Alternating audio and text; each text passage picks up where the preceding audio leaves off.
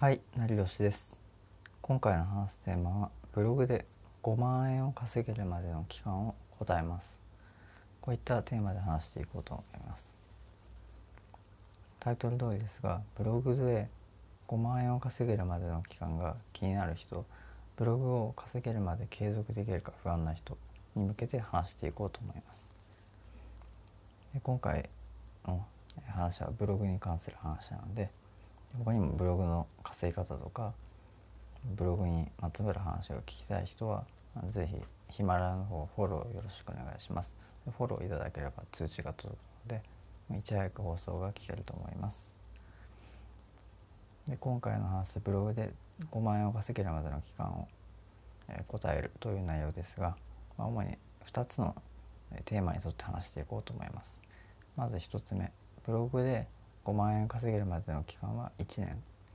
2つ目1年までブログを毎日書きます。こういった内容を、え深掘りして話していこうと思います。なので今回学べることは、えブログで5万円稼げるまでの期間とブログで稼げるまでに行う作業量を学べるのではないかと思います。で今回この話をする僕成吉はブログで6桁、え収益化をしてきました。で複数のブログで収益化をし運営をしてきたので、まあ、それほどにブログの、えー、稼ぐまでの流れというのを話せるんではないかと思います。是非、えー、ブログで稼ぎたい人も、え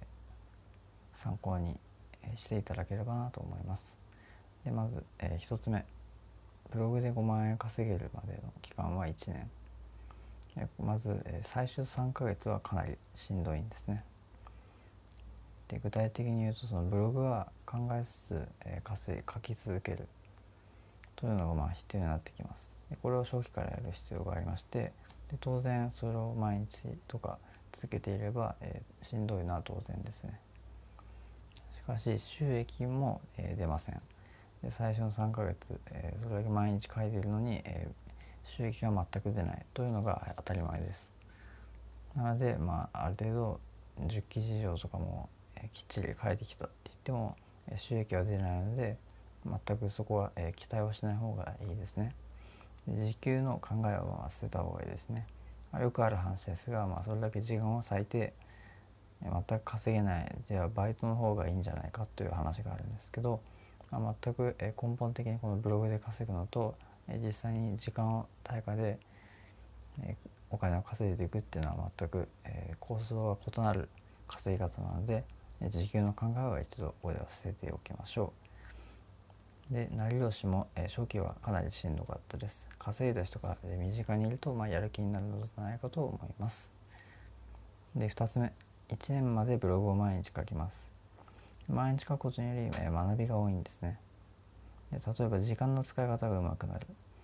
毎日書くと、え、より、え、無駄に時間を使わないようにどうすればいいかっていうことを考える意識するので時間の使い方がうまくなります。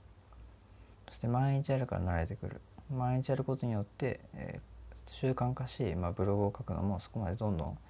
えー、苦にならなくなってくるはずです。で慣れてきたら新しい書き方を試していく。少しずつ進めていって慣れてきたら新しい書き方を試しましょう。新しい書き方を試すことによってどんどん自分のノウハウが広がっていってでそういったまあブログの稼ぎ方とかに困ってる人に、えー、新たに自分がブログの書き方を教えることができますよね。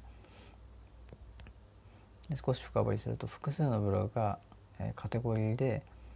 その新しい、えー、記事を書いていくっていうのがいいんじゃないかなと思います。で自分の書ける範囲が広がりますよね。えー、新しい記事とかそのカテゴリーを広げることによって自分の書ける範囲記事が広がっていくので挑戦してみる価値は、えー、大いにあると思います。で手を抜くと自分のためにはならないですよ。手を抜くと、まあ、将来的に自分は、えー、そのブログで稼ぎたいのに、まあ、全く稼げないように記事になる。で自己満足の記事ばかり。こういった状態にはならないように注意してほしいですね。で毎日1記事も書くのはきついよっていう人もいるかもしれないんですけどそういう人はテンプレートを作るといいですね。で以前、えー、僕はこんなツイートをしています。広告代理店を見て訴求力と履歴性が強いと売れる。なぜなら安心できるから。例えば英語教育で確実にラフな英会話まではいける。みたいな成果保証型サービスは事業を伸ばしている。そういう素材を売る方も楽ですよね。ブログでもこんな商品選びは大事だと思う。でこれについてなんですけど実はこのある程度の型ができてるんですね、えー、この型については主張理由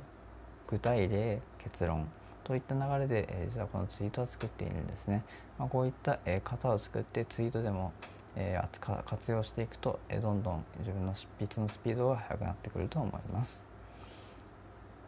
で今回は以上になりますが最後にまとめます、えー、今回の話ブログで5万円稼げるまでの期間を答えます、えー、1つ目ブログで5万円稼ぐまでは、えー、期間は1年。最終3ヶ月はかなりしんどいです。2つ目1年までブログを毎日書きます。毎日書くことにより学びが多いという内容でした。